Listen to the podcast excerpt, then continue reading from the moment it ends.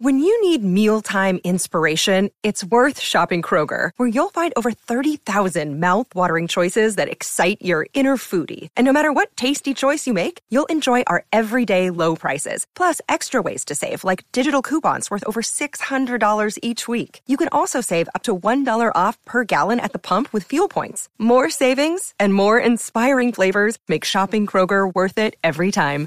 Kroger, fresh for everyone. Fuel restrictions apply.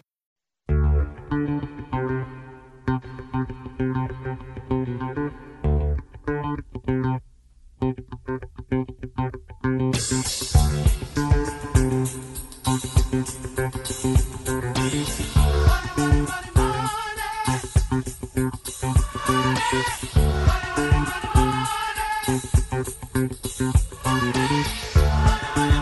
back to Ball Don't Lie right here on 1049 The Horn, Hump Day edition, midweek movie music edition of Ball Don't Lie. And that's when my man Patrick takes songs from a particular soundtrack of a movie that inspired him. And based on those song selections, we're supposed to guess exactly what the featured movie was for midweek movie music. I did not get it. My man Patrick had to let me know it was the original Kings of Comedy.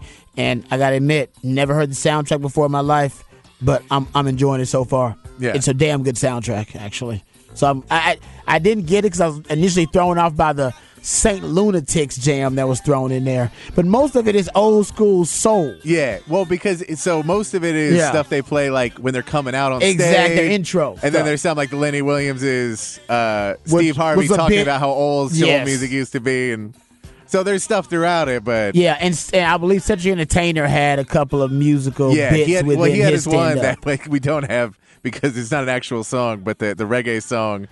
Uh, yeah, yeah, yeah. peanut butter, no jam. Yes, yes, no doubt, no, no, no. King, original Kings of Comedy, I ain't no doubt. It's, it, it's epic, and it's still funny. It is. I watched it this weekend funny. because Yeah. I was putting it together, and it was like I was like, man, I haven't watched that in a while.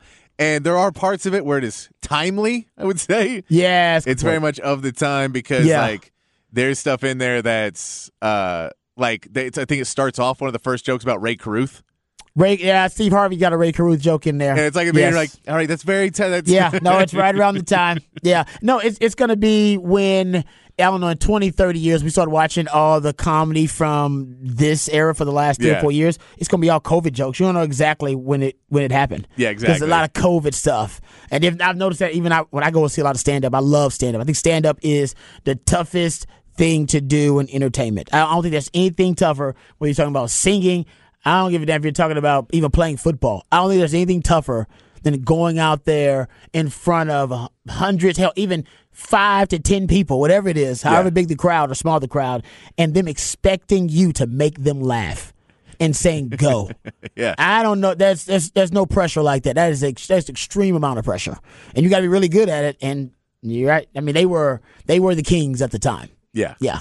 Um, they're different kings. I would say being at the time, I wonder if they were was which one of them was considered like the funniest guy of the of the four that went out there. I mean, Steve Harvey was the most well known, He was the most well known. and then they Bernie Mac headlines Bernie Mac mashed it because Bernie Mac I think was one. There was like no one's gonna follow Bernie Mac. and that's the thing you did you you didn't want to follow Bernie Mac after Yeah. he did what he did, and then yeah, and then Steve Harvey what wasn't he kind of the host of it? Yeah, so he he comes can't out and does and like bits in between everybody. Yeah. But that was the deal. Is when I first started introing bands here in town, that was I'd intro bands like, man, where'd you learn to do? it?" I was like, original Kings of Comedy. Yeah. I was like, I just did Steve Harvey intros. Just do a bit. Just do a bit Well, first, right? Well, no, but just like the the Steve Harvey intros where he was so over the top with the intros Oh, I and gotcha. just like coming to the stage, yeah, and just doing that. And I would do that for bands, and they'd be like, "Man, that was awesome." do Like, that again. You're like, hey, I'm just trying Like, to do my that's best where I Steve got it Harvey. from. Hey, you know what? Hey, it, it, it worked. Yeah. It worked, no doubt about it. No, it's a great. I got to go back and watch it. It's probably been ten years Yeah. since I watched the original Kings of Comedy. Yeah, it's probably been a long time. Uh, but based on that soundtrack, I got to actually jam the soundtrack a little bit too. All right, so shout out to my man Patrick, the Idealionaire for midweek movie music. Let's get to Texas basketball. Oh, by the way, at Rod's rant the day. I was going to talk Cowboys, but we're talking a lot of Cowboys. We did that in the four. We're going to do it again in the six o'clock, and we're going to do it again tomorrow and the day after that. So, um, some research I've been doing just about football in general and about this season. Uh, I want to get into what can be considered or perceived as the most effective play in football that's not utilized enough. We'll get into that in Rod's Rant the Day. We'll have some fun with too. As a matter of fact, it's a it's a it's kind of a Philly special, if you will, this year. So we'll get into that in Rod's Rant of the Day. Let's talk Texas basketball. Losing to Iowa State, seventy eight to sixty seven. Uh, my man Patrick actually was uh, hanging out with Spurs fans last night at the Spurs game. Shout to the Spurs, got a win over the Nets. Um, and I was upset because I thought this game ignorantly. I thought it was on cable, so I was like, ah, I went home, I was like, ah. I was like, babe, DVR the game for me. I'm on my way home. She's like, there's no Texas game on on the cable. And I was like, damn it, she just doesn't know where it is. And I was, I was like, oh, babe, it's on this channel. She's like, I know that. I know where the games are, you idiot. Uh, It's not on the TV. And she was right, as she usually is. And yeah, I had to go like try to steal some and reach out to guys to try to steal their passwords or not steal borrow, as my man Patrick said. Um, and got a chance to watch most of it. I did miss some of it because I was just a little confused. I still don't know why and how. And I guess this is all done by the broadcast network, so it's not like anybody has Yeah, any mean, power over it. But well, how is the top twelve matchup? It's part of it's and it's part of the Big Twelve deal with ESPN is that they want games on ESPN Plus because they want you to subscribe to ESPN Plus and you're gonna miss big games. Come on, and man. they make the schedule at the beginning of the season, and yes, they should flex games out more, but they don't. there you go. They they just don't. That's in a solution. Like they basically pick games, so there'll be games that are complete nothing games that'll air on TV at good slots because they were originally Oh, selected. I, you know what? Big Twelve this year with Tech and Baylor being down, I bet that's happening a little yeah, bit more. So Yeah. you get stuff like that, but uh, Kansas is always they're just be like, we'll put Kansas in everything. it's true. They're the national champions.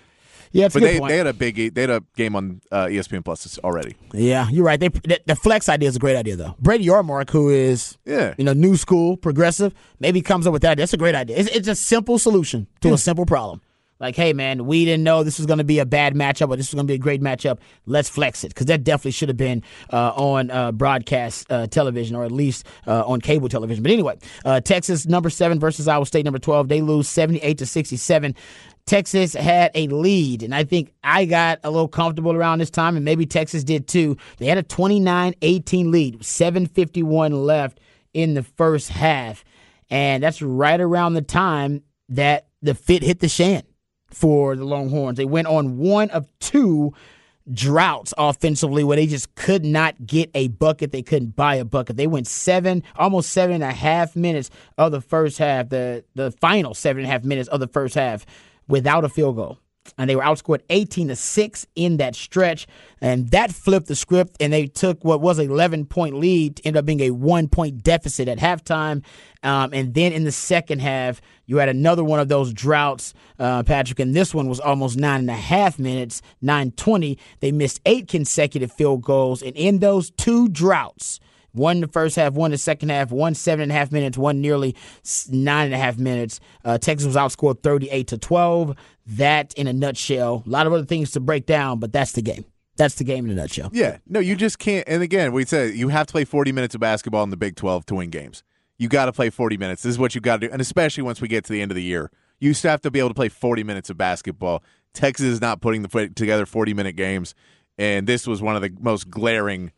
Hey, man, look, there's Texas. We can see them, and then just They all their flaws come out. Yeah. And when Texas has all their flaws showing, it's it's a bad it's a bad look because that's when you start to see them make just silly turnovers.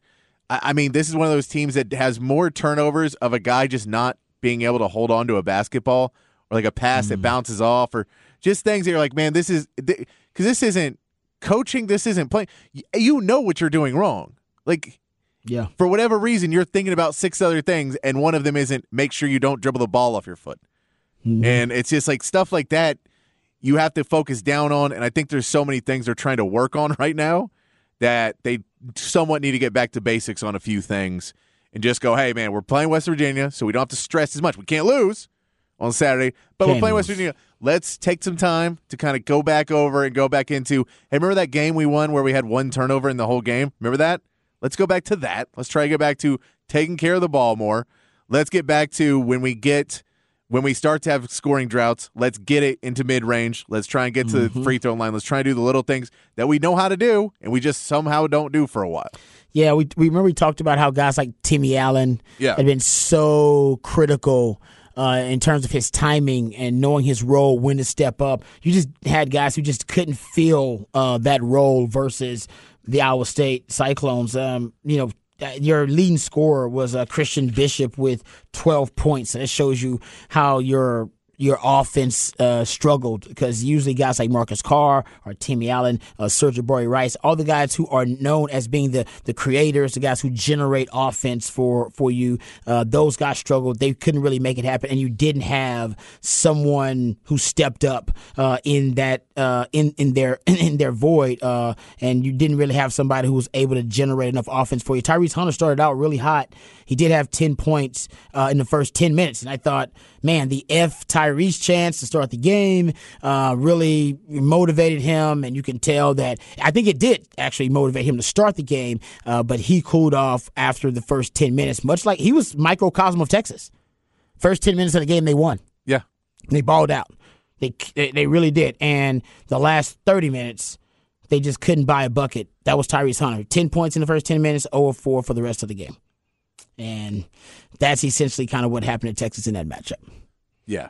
So they, like you said, it's got to be, you know, they got to play, uh, you know, full game. That's a big question for them. What I am concerned about, and what would be an issue, but it's not an issue right now, if this comes up again, the the cold stretches where they can't they go ice ice baby all right vanilla ice and they can't buy a bucket if that happens again remember that was the issue last year that was actually kind of a fatal flaw for the team last year that they would have these stretches every game um, and you you've talked about it, Patrick. You see this game, you see this team up close and personal at all their home games, and they've had these types of lulls before, four or five minute lulls before, but these were egregious. I mean, you're talking about nearly 10 minutes uh, for one and nearly eight minutes for another in the same game. You're not going to win any Big 12 games with those types of stretches. So as long as this doesn't persist versus West Virginia on the road too, which is you know, West Virginia's not a bad team, but they're one of the worst teams in the Big 12. Uh, as long as that doesn't happen again and it doesn't become a systemic issue, I think you'll be okay. The fact is, this is the Big 12. It's the Big 12. So you're going to have these games.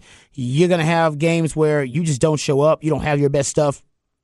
The competition level is so high. Uh, day in and day out, week in and week out in the Big 12. Um, I imagine, just like K State, you have the performance where your defense doesn't show up. You got to solve those problems. Um, your offense doesn't show up, and then you got to fix the offense, whatever the problems uh, are that exist there. Um, but as long as they're not systemic and they don't continue game after game and they don't come back to bite Texas, I'll give Rodney Terry the benefit of the doubt that in the Big 12, you're just going to have performances where you have an off night and that team has a has, has their best stuff on that night. Happened in K State. Iowa State uh, they just played a really good game, and Texas played a bad game. So I yeah. think that's what it comes down to as well. Yeah, and I mean, th- this comes down. I mean, there's things you'd like to see. Is uh, I'm a big Timmy Allen fan of when you're having those scoring droughts, just getting him in that mid range. And he only got five shots up. He did get fouled a few times. He got some free throws, but you're like, you need to have more shots than Tyrese Hunter. If mm-hmm. Tyrese Hunter isn't hitting anything, then I get he's getting open threes but let's get Timmy in that mid range just to get get a couple buckets. Let's see a couple go down, reset on defense. Everybody take a deep breath. Yep. And then we can then we see everybody else start to kind of get their game back into it. That's how we'll see Sir'Jabari Rice start to get into his game, and we see Marcus Carr hit some big shots at the end of games, which was what he's what he's done over the season. But you just have to get you have to start that, and mm-hmm. it seemed like in this game they just never were able to really start that last spurt of scoring. Yeah, and get that okay now and it's about seven minutes left in the game where it was like six, seven minutes where if you can there make a run and get that little run right there, or at least stop it, just stop the bleeding. That's your, your Timmy. That's what you always say about Timmy. Timmy Allen yeah. stops the bleeding. It does, and it's because at mid range, it's you're not, and if they're hitting threes, they're still they still can grow a lead, but at least you're not. It's not a run. You just can't let teams go on runs, and if it's a run that's like a slow run the worst runs in, in basketball, yeah. which is, oh, it's a 9 0 run. Well, how long? Eight minutes. it took forever. Yeah, that's not a good run. I mean, technically it's a run, but that's yeah. just you not scoring forever. Pretty much. So if you can get a couple buckets in there, now it's a four to eight run. That's not a run anymore. Yes. And now it's just bad basketball, but you're not getting blown out and got not getting beat. And then you're in the game at the end of the game. That's a great point, though, um, about Timmy Allen. That's why he's been, you know, so crucial for this team because he, he has been timely when they've needed those uh, crucial buckets to stop. You always talk about stopping the bleeding. I think one of our texters, I believe it was female listener, who said, uh, Timmy Tourniquet stops the bleeding Yes. for Texas basketball. Uh, that was not the case in that matchup versus Iowa State, but they got a bounce back game versus West Virginia. It's actually the perfect road bounce back Big 12 game. Yeah. I can't imagine a better. Can you imagine a? I mean, you got to go on the road anywhere in the Big 12, and it's tough to play at West Virginia, but it's tough Yeah. to play everywhere No, in the yeah, road in the Big 12. Anywhere, I don't know another place you'd want to go. Because right? like Texas Tech isn't playing good, but then you're in Lubbock, Ooh. and that's not any fun. That ain't no fun. You don't want to go to Baylor. Baylor's not playing great, but still, you want to go to Waco and play No. there, right? TCU's playing great. Case. So I think if you got a bounce back game on the road in the Big 12, this is probably your you know best situation. Um, and I think for Rodney Terry, as long as you fix the the droughts, the offensive droughts that plagued you in this game, you know Texas will be fine. I mean, right now I think so. They're third in the Big 12 now after this loss, I believe. yes. It makes them get some third in the Big 12, I believe. Because now Iowa State is ahead of them. Then you got Kansas. Is that what it is? Yeah, let me look real quick. Yeah. No, I'll, I'll look to it. I, I, I think last time I looked at it, that was the case. You could just have a tie. I think it's a tie, though. I think it's like a three way tie for third, if I'm not mistaken. Uh, Is- fourth. We are in fourth now. Oh, fourth. Okay. So K State and Kansas are both five and one in Big Twelve. Actually, no, and I Iowa State is also five and one, and then we are four and two, so going in fourth Oh, okay, so it's a three way tie for for first. for first. Okay, Yes. so I got my ties mixed up. All right, yeah, three way tie first. So I mean, yeah, I mean, you just gotta. You gotta And- hope. You gotta. You gotta survive in advance. It's pretty much yeah, how you and TCU plays tonight. They're four. They're three and two. They play tonight against West Virginia, so they will most likely get a win and be four and two, tied with us at Yeah. four. Okay. Yeah, uh, as long as you don't get too much separation, you just can't fall too far from the pack. Yeah, That's all. no, You you, can't just fall and I too mean, far from and that th- pack. look, this comes into a big part of it too. Is you just need to be, start getting ready for the end of the season. Like you need to fix your problems, start figuring out guys that are going to be growing things. Like for me, a lot of it is Dillon Mitchell. Like I don't like that he didn't get a shot up in the game. And didn't they play? He played 16 minutes. They played a lot less of Dillon Mitchell. Was that because they were trying to counter the size of Iowa State Yeah, with small is- ball type And I and I get it, mentality? Was that but okay. also if you want to compete in the NCAA tournament, Dillon Mitchell needs to be part of it. yeah, So I get you're trying to get through games and win games, but again, you need to look long term here. And if you're not thinking that, hey, we need this super athletic, super talented young kid to be a part of our offense and part of our defense down the stretch, and I get Brock Cunningham as a glue guy, and to win games, you need Brock Cunningham. I think we need to play him a little bit more and try and get him involved a little bit more Okay. to get his confidence up and get him to a place where he can make an impact in March. Because I just don't know if the team with him not being a factor, like he was a non- non-factor in that game, right? agreed. You need to have him be at least a factor, if not a a big factor, just something where teams really have to put him on the scouting report. Okay. You need him to be there, and I don't know if he's there yet. I think he's a better rebounder than he's showing right now. I think there's a lot of things he could do well, but he needs to be involved in the offense because if you don't put a 18, 19 year old kid involved in the offense, everything else is going to slide because mentally you're just not in the game. I feel like he's playing fewer minutes still. He is. Okay. Because Like because he's not he's not in the offense. Yeah, yeah. And so he lacks on defense and he slacks on he just doesn't focus enough. Mm. And so you get benched. Yeah. But, that's but that's But also in your coaching of Yeah. pass him the ball some in the let him get in the offense because then he will focus on defense because now he's in the game. You got to keep get him invested. but very few basketball and I mean this is in the NBA. If you don't pass a guy the ball, they don't play defense. Mm-hmm. It's just the way it is. One of the problems with the Mavs right now is that no one touches the ball, and so no one plays hard on both ends of the court because they don't touch the ball because Luka has the ball. It's just a thing in basketball.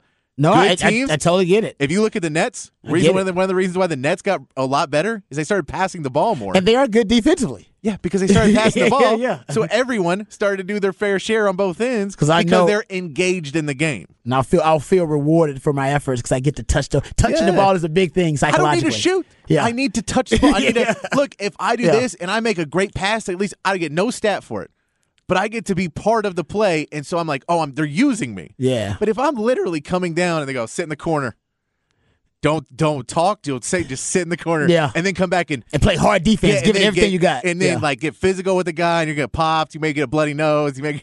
yeah, no, it's a great point. I totally just- agree. it is you. what it is in basketball. That's a great. No, I, you're right about even watching NBA games. It's a great point you bring up. Uh, I totally agree with you on that. Um, something else that we need to talk about just really quickly because we didn't talk about it. Uh, we talked about it a little bit earlier on in the show, but the uh, the Caleb Grill play where he ends up speaking of uh, Dillon Mitchell, he ends up undercutting Dillon Mitchell um, for a rebound. It was an ugly fall by Dillon Mitchell. Should have been an obvious foul. It was not called. Uh, then sent Mitchell to the floor. They go back and transition. It's a four on five because Mitchell's uh, on the floor still. Uh, and Grill, the guy who pulled the uh, the dirty uh, stunt there and undercut Dillon Mitchell. He Yeah. actually is the one that got the three, and that started an 8-0 run actually for Iowa State. It was a big big play, big sequence for them.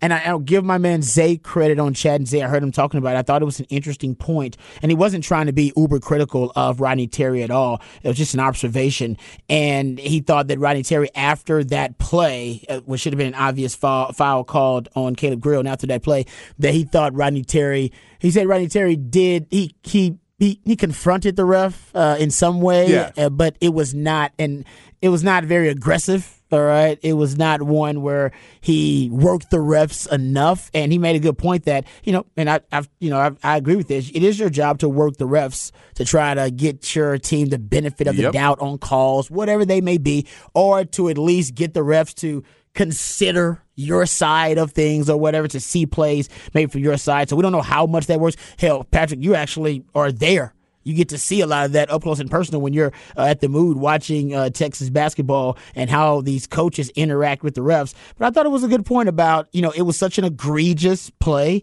that the refs will give you sometimes a little bit more leeway to excuse me, jump their butt, if you will, on live television if they if they realize, oh yeah, I did screw it up. Especially when they talk to the other refs and the refs go, yeah, man, you missed that call. They Yeah. won't say it publicly, but And they'll mean- talk to each other and go, yeah, that's some, we missed that one. That Oh no, and I mean, and it's also it depends on the ref. Like there is some refs in college that the more you say, the more terrible calls that are going to happen in this game because they are they That's are fair. just they're emotional people that's fair. And they, They will come power. out and Yeah. they will and you will just watch and they will start to call every little thing on your team because and I mean and they'll do it because fans are chanting them. And they you just see their look on their face where they're like, I don't like this. You said I was wrong. You're like, you were wrong. Yeah. and then normally there's a timeout and everything calms back down and they don't necessarily do it as bad. But I've seen it enough times where there's certain officials. Yeah. I won't name names, but there are certain officials. You've seen it? That you know, and when you see them, you're like, don't talk to that guy because if you talk to him, he will try and foul you out of the game. And he won't do it the whole game, but the, from the moment you make him mad to until he cools down, he's going to he's He'll make a come in- statement, and Yeah. you'll know. and what- he'll go, "Oh, it was getting chippy." Yeah. Like, "It was getting you were getting chippy." Yeah, no, it's a good point. So yeah, Rodney Terry could be avoiding something like that. That's true, and that it's about familiarity. I mean, Rodney Terry, I'm sure he knows all these refs and they know him. Um, but that in that role of being the head coach, uh, that's a different role. So I agree with uh, Zay. Yeah, you do have a you have to work the refs. That's part of your job. Uh, but for maybe for Rodney Terry, maybe that's just not really you know him as a coach yet. Maybe that's not really what he likes to do, and maybe that's not really in his coaching DNA, uh, his style of leadership. Um, but yeah, certain times, yeah, you got to step outside yourself a little bit. Yeah, and I just looked up who the refs in that game, and one of those refs is the one that was Oh, that game. really? Yes, So, one of those. okay. One of those refs that is a bit of a hothead. And you uh, and you know you game. get scouting reports on. I don't know if Oh, they yeah. I don't know if they get them. I'm not, I'm not I- sure. In well, football, you do. No, in football, and I- there's a scouting report on refs. You don't necessarily need to have it. Like I work the games, I know what I know who the refs are, and every once in a while you get someone that you don't know as well. But most of these guys They- yeah. have been refing at least half the games at the at you your- that you yeah, do. So they're- for they gotta- the entire time I've been doing it for like the last four or five years. I gotcha. Reputation then. They, So you just know them, the and you're like, reputation oh, precedes them. And these guys that I said that about are usually pretty good referees. It's just they have that thing, so they can. That's why they get good jobs, is because Mm-hmm. they're good at doing all the other stuff. They're in the right position. They have that. But you know, if they miss a call and you get mad at them and you try to embarrass them because they messed up, they will not take well to that. Yeah, and that should be in the scouting report about Yeah. the refs. And I can tell you, I don't know which ref he was arguing with, but if it was that ref, that's that's why he didn't get a T because Okay. it would have been real easy for him to get a T and it wouldn't have done anything. Okay, yeah. I, you know what? That's that's that's fair, and that's like I said, you get the up close and personal view uh, from uh, your seat there at the mood, uh, so you know exactly how these uh, interactions happen. And uh, yeah, I think it's a very delicate balance, working the refs, but also not overstepping uh, your boundaries as a coach and not disrespecting the ref, I should say. All right, we come back. We'll get into Rod's rant of the day. We'll talk about the most efficient, effective play in football that's not used enough and has become a bit of a cheat code for the Philadelphia Eagles. We'll talk about that and more right here on Ball Don't Lie on 1049 The Horn. Another day is here and you're ready for it. What to wear? Check. Breakfast, lunch, and dinner? Check. Planning for what's next and how to save for it? That's where Bank of America can help. For your financial to-dos, Bank of America has experts ready to help get you closer to your goals. Get started at one of our local financial centers or 24-7 in our mobile banking app. Find a location near you at bankofamerica.com slash talk to us. What would you like the power to do? Mobile banking requires downloading the app and is only available for select devices. Message and data rates may apply. Bank of America and a member FDIC. I'm as mad as hell, and I'm not gonna take this anymore! Find out what happens when people stop being polite and start getting real. You ain't keeping it around! My God! Okay, it's happening. Everybody stay calm. What's the Oh, you've procedure, done it now. What's the procedure? It's time for Rod's rant of the day. Hold on to your butts. All right, welcome back to Ball Don't Lie right here on 1049 The Horn. Time for Rod's rant of the day. I was just doing research about the uh, divisional round of the playoffs and different matchups, and I was looking at that Philadelphia Eagles New York Giants matchup, and I found something that was just strange. Um, not strange, but interesting.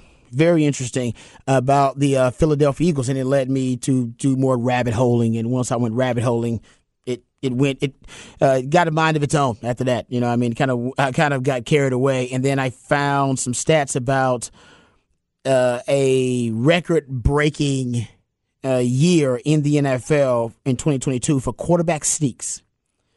Found this little stat, and it's it's crazy. You start looking at it in 2022. There were 291 quarterback sneaks. In 2016, so you're talking about say a few years ago, there were 73. Even if you account for the 16 to 17 game increase, that's a 275% increase from 2016 to 2022 in quarterback sneaks. Isn't that crazy? Yeah. That's wild, dude. That's wild. Think about this.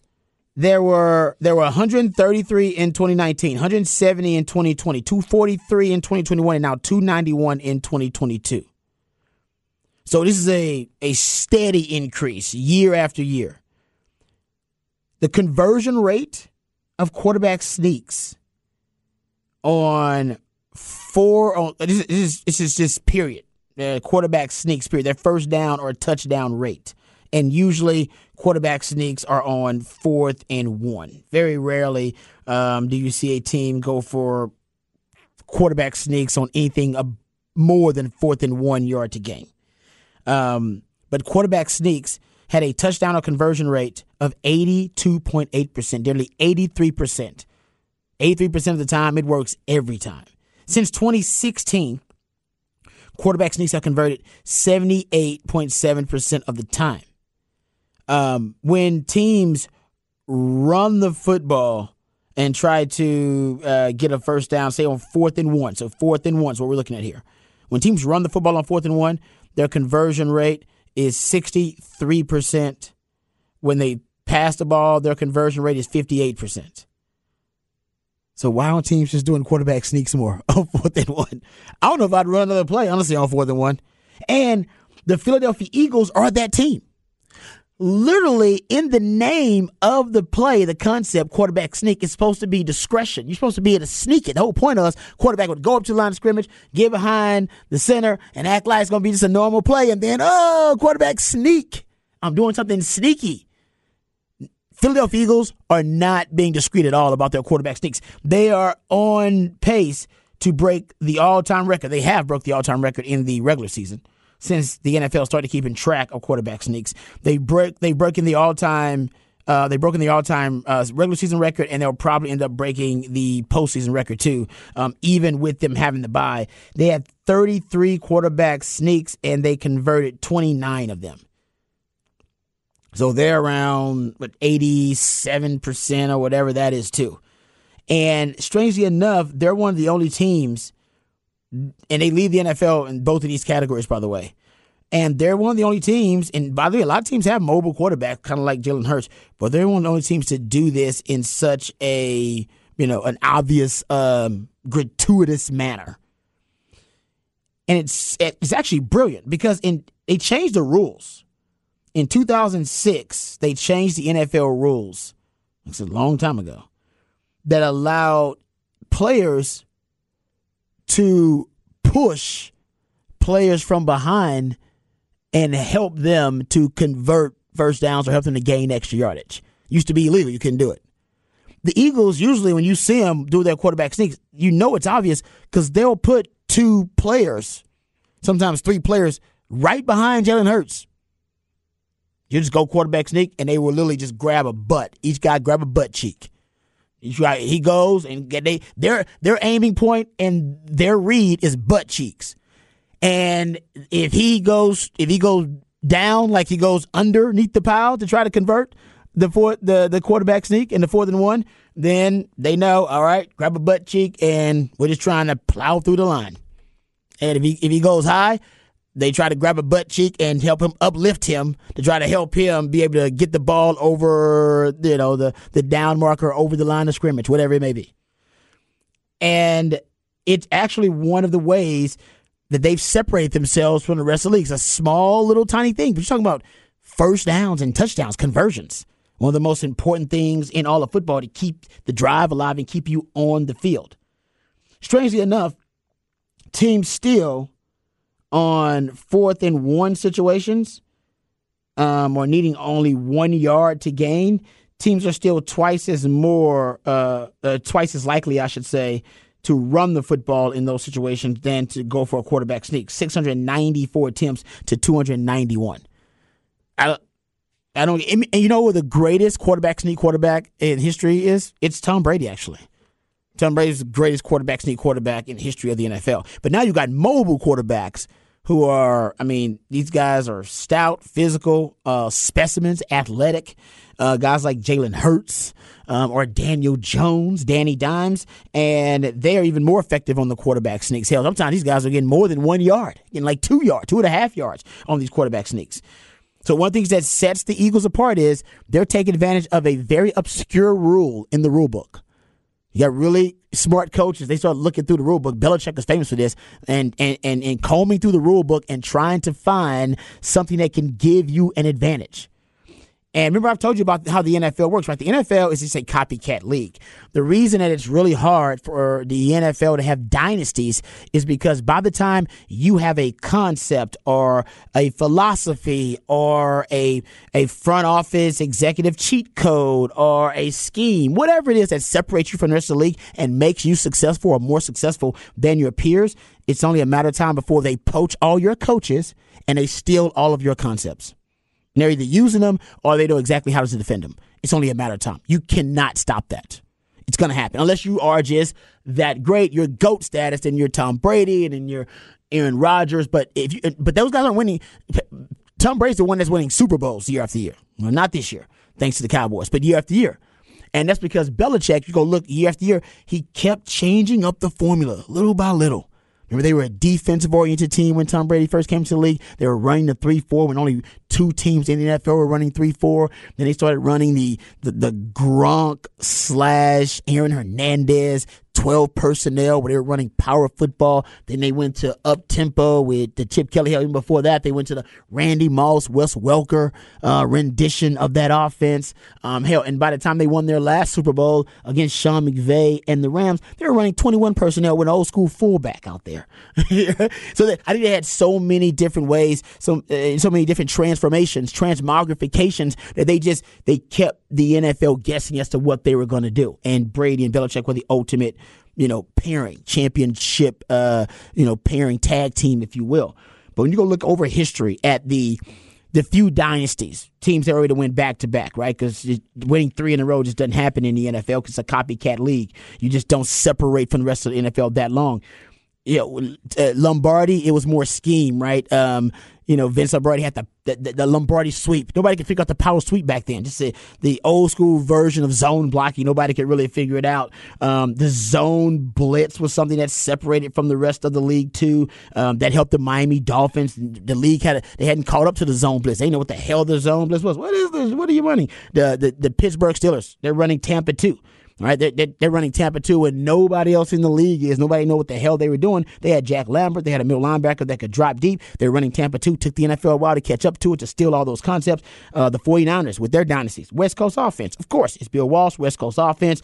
Took the NFL a while to figure that out, but they originally did, or at least they stole all the coaches and concepts, and they caught up to the West Coast offense. Um, remember, the, Jimmy Johnson had the biggest and most gargantuan offensive line in the history of the NFL at the time the Cowboys were in the midst of their run in the 90s. Nobody has an offensive line that big, and they dominated the league with that O line. That's what set them apart. Um, you go look at the Denver Broncos when they came back to Mike Shanahan Denver Broncos. A zone blocking scheme. We all know the Shanahan zone blocking scheme. Hell, the NFL still running that Shanahan zone blocking scheme. Uh, and you start looking at Joe Gibbs uh, with the Washington. Um, uh, racial slurs back then, but now the Washington Commanders. But he's the one that came up with the uh, you know the H back. He was trying to figure out a way to block Lawrence Taylor, uh, but that H back was revolutionary and it added another dimension and took the NFL a while to try to figure out, all right, how do we crack this thing?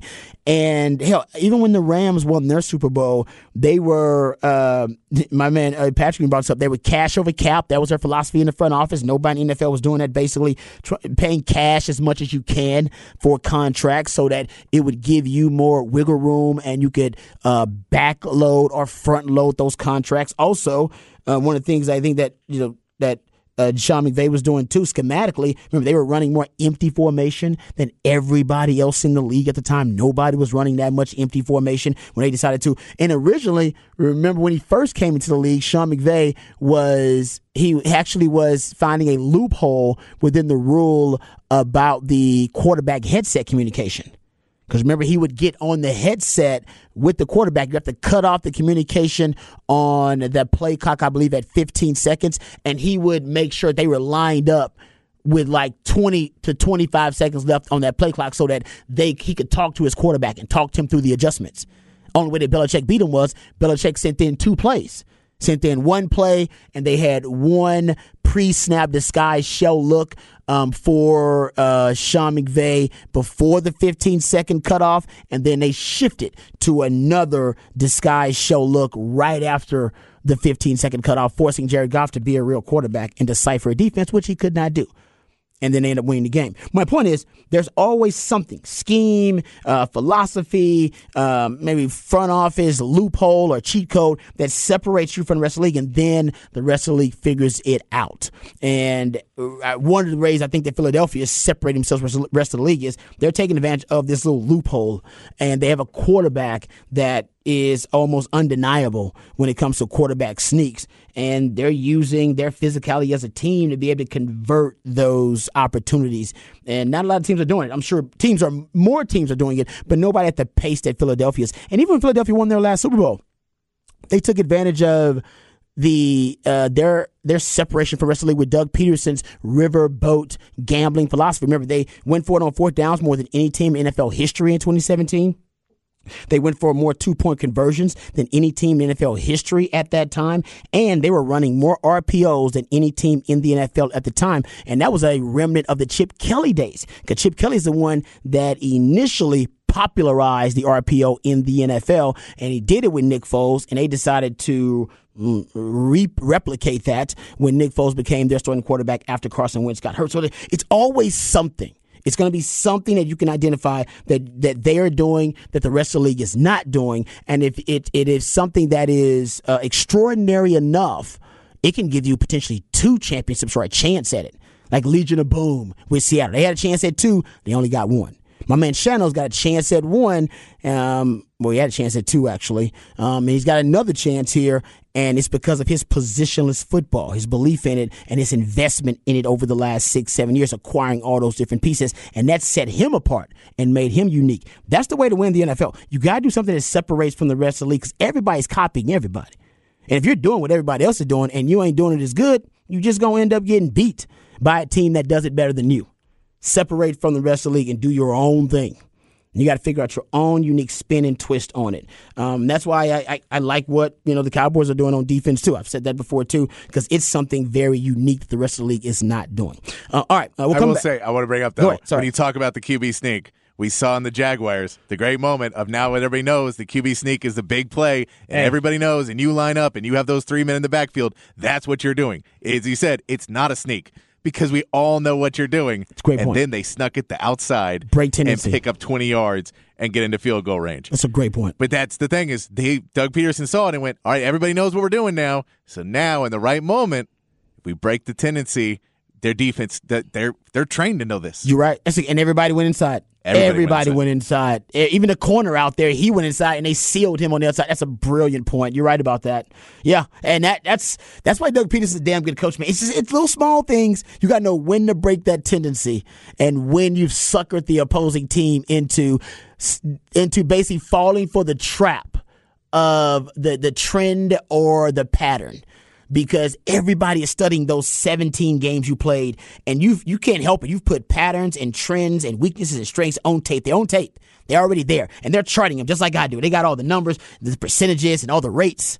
And what you got to do is find out what percentages and what rates are are changing their game plan or compelling and influencing their game plan. And then once you figure out that's a chess match. Once you figure that out, just like Patrick said, oh yeah, they're all thinking we're going quarterback sneak here. Fourth and one.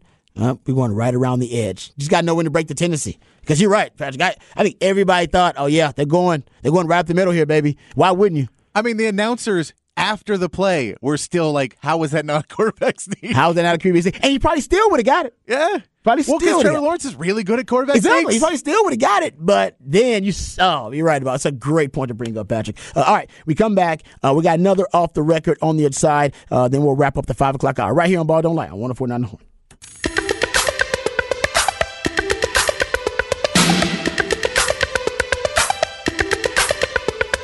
Welcome back to Ball Don't Lie right here on 104.9 The Horn. It is midweek movie music edition of Ball Don't Lie, and the original Kings of Comedy are the movie that is featured for midweek movie music. Shout out to my man Patrick who hooked that up always.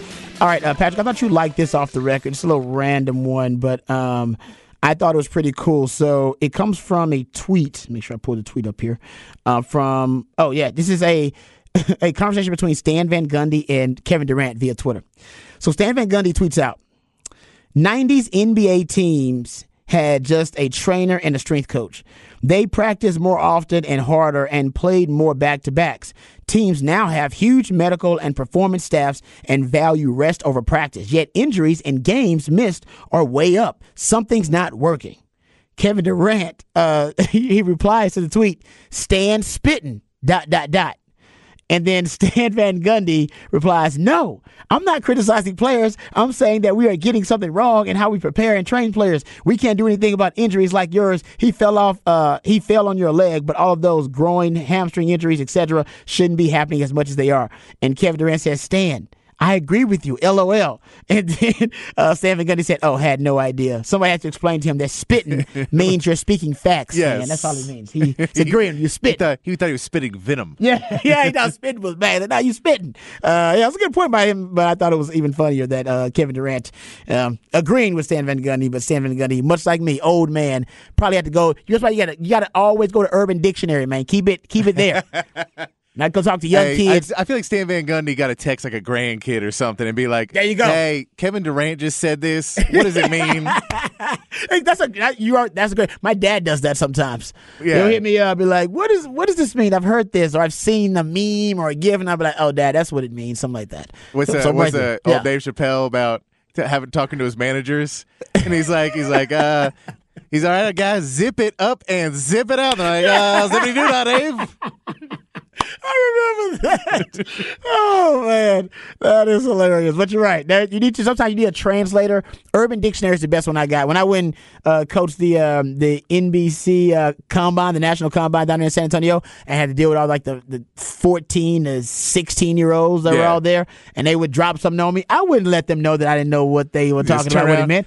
I just turned around. I would. I got, I got a phone call. Me. I get. I go and I go. Oh, okay, yeah, I know that. I know what he was saying. Now I get it. I get it. I, will tell yeah. you the one that got me that it took me forever to, and it still doesn't make sense to me. What? But when people started to say bet, yes, bet. and they're like bet, and it, like so I would send somebody somebody Bet. a text, and he'd be like, "Hey, can we get this done?" They go bet, and I'm like, Bet. "We're betting on what?" I don't. I asked You're you right. a yes or no question, That is- and I- then you gave me a word that is not anything applied to either one of those. I don't know the origin of this the bet, but I think it basically means you can bet on it. Like bet, Yeah, you can bet on but that. yeah, it's just I'm with you. I don't know. I, it completely threw me off. I still don't get it when people say it, and I'm just like, but they're like bet, and I'm like, okay, I know what you mean now at least. Yeah, you're right. I know what that means too. Yeah, it's a great point. That is a, that's one of those. Uh, I remember when when when cap first started being thrown around, cap and no Yeah. cap. Yeah. took me a while to get on that one, and now I get it. No cap or cap. Yeah. No, it's there's a lot of uh Yeah.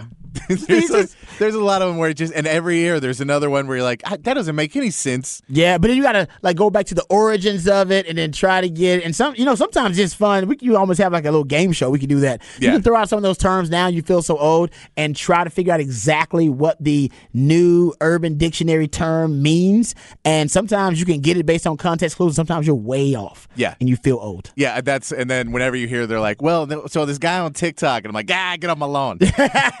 I don't have TikTok. TikTok is one of the things I've not gone down the TikTok No. Tik, TikTok rabbit hole yet. I haven't done it. Nope, and I, haven't done I don't think I will. I think I am gonna avoid it. Yeah, I, I'm not gonna do it. Yeah, it's not really my thing. I like Twitter because Twitter is all about you can have conversations and debates, and that's what sports talk is. Just debates Yeah. about that. So I can throw it out there. And I like Instagram. Instagram's just photos. It's just- that's it. Yeah. Photos. That's it. Photos of food. Photos of beautiful people. Photos, beautiful places. That's it. Photos. That's it. I'm cool with that. TikTok, uh, there's a lot going on. Dancing and different videos. I'm good. I don't I don't need to fall because there's there's two solution there's two ways it happens. One, I don't like it, or two, I really do, and I don't want either one of those. People spend hours on it though. Yeah, like hours just sitting on yeah. TikTok. No, people scrolling. say they had to put passwords on their own phone like addicts. because they spend so much time on Yeah, TikTok. they'd be Yeah. like, "Hey man, uh, your phone locked after four hours of TikTok." You're like, "Man, do you not have jobs?" I'm with you on that, man. I don't know how they do it, but uh, I guess you can say the same thing about me when it comes to uh, sports or watching or on Twitter or whatever it is. We all got our vices, I guess. All right, we'll come back. We'll uh, get into Cowboys 49ers preview, other divisional round previews as well. All that more right here on Ball Don't Lie on 149 The Horn.